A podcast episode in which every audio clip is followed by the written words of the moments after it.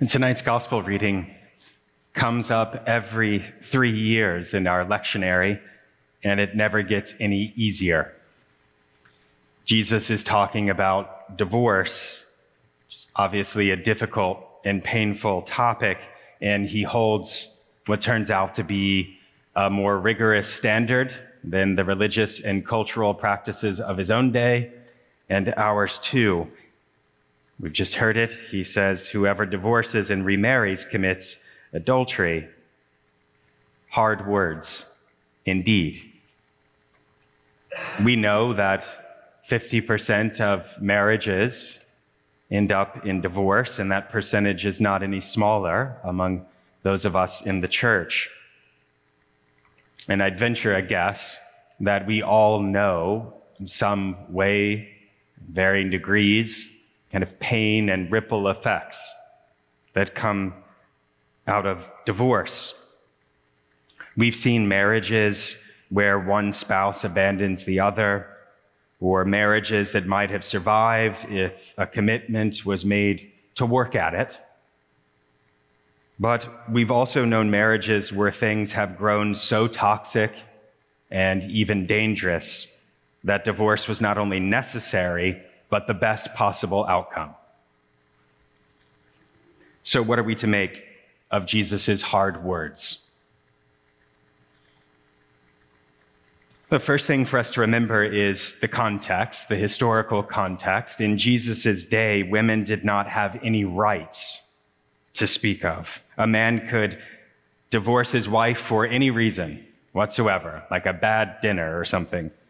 And this often left the woman and her children in a completely desperate situation, dangerous and desperate, without any resources. And it needs to be noted that only a man could divorce the wife. A woman could literally not divorce her husband, which is to say divorce was a major issue of injustice. And Jesus is telling the Pharisees, remember Pharisees are men who are interpreting the law of Moses, that they can no longer dismiss a wife on a whim, you know, leaving them destitute. Jesus is rebuking a cruel system run by men for men. So what does that mean for us?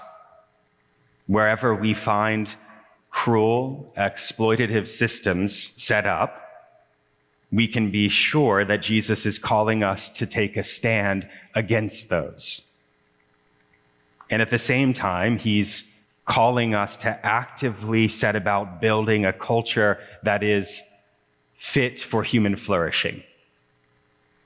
That's one thing this text, this challenging text, is saying to us tonight, that we stand against systems that are exploitative, while we are called to build up a culture of mutual human flourishing. Now, another thing for us to keep in mind is that as difficult as it is to talk about divorce, this is not the only area that Jesus ups the ante. Sell your possessions and give all of your money to the poor. Love your enemy. Pray for those who persecute you, and forgive seventy times seven times. Now, it turns out that being a disciple, someone seeking to follow Jesus, being the church, the body, seeking to walk in his ways, is to set about the great adventure of loving and forgiving like wild. Some of the great saints have taken Jesus at his word and, you know, lived lives of unique holiness. Today, we've just blessed animals in the park, remembering Saint Francis.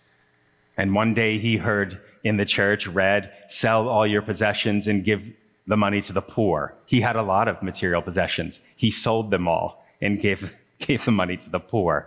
He took Jesus at his word and lived a life of unique holiness. But even Francis, even the great saints of our church's tradition, they fall short of Jesus's high ideals, which leads us to the last thing to remember tonight. even when we encounter Jesus's challenging words that seem to set the bar too high. Be perfect as your heavenly Father is perfect. That's a high bar. His high ideals are always paired with words of mercy. High ideals, wide mercy. And wouldn't it be helpful if we had a story about how Jesus would engage with an adulterer? It turns out we have one, John eight. The scribes and the Pharisees brought a woman who had been caught in adultery. And making her stand before all of them, they said to him, "Teacher, this woman was caught in the very act of committing adultery.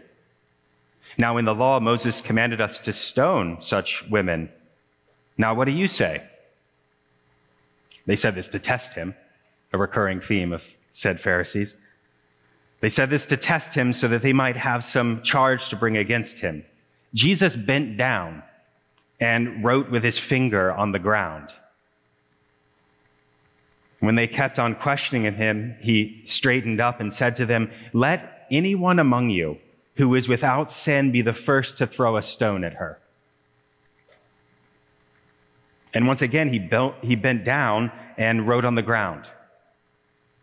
When they heard it, they went away one by one, beginning with the elders.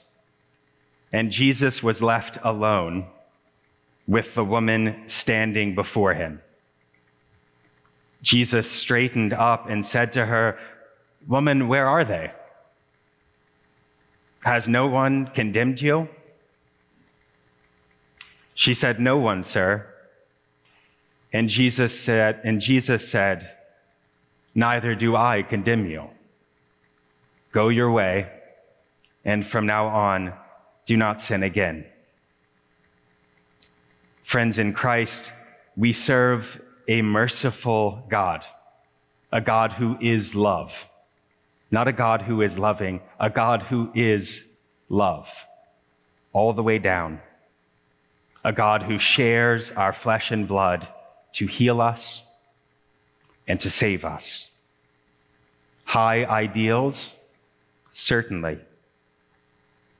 Outstretched mercy and forgiveness, always.